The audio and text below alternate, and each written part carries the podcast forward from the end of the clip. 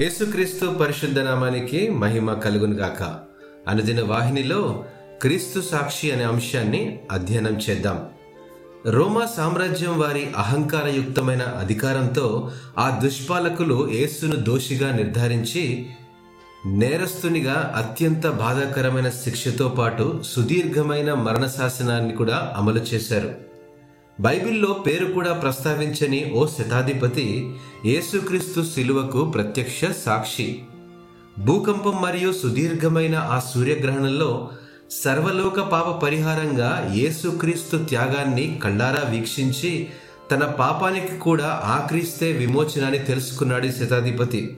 ఈరోజు మన పాపాలకు కలిగినటువంటి విమోచన ఆనాడు ఆ శతాధిపతి క్రీస్తును స్వయంగా కలుసుకున్నప్పుడు కూడా ఆ విమోచన పొందుకున్నాడు.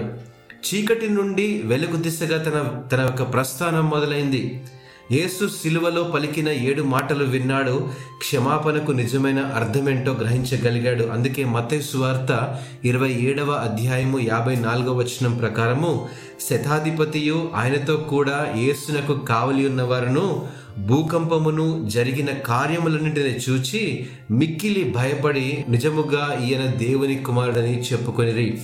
అవునండి యేసు ప్రభు మరణం పునరుద్ధానం వైపు చూస్తూ నిజంగా ఈయన దేవుని కుమారుడు ఈయనే లోక రక్షకుడు అని ప్రకటించగలిగిన వారందరికీ జీవితం ఒక ఆశీర్వదకరంగా అర్థవంతంగా అవుతుందనే సంగతిని ఈ సమయంలో జ్ఞాపకం చేస్తున్నాను. ఇటు మాటలను దేవుడు ఆస్వాదించినగాక ఆమెన్.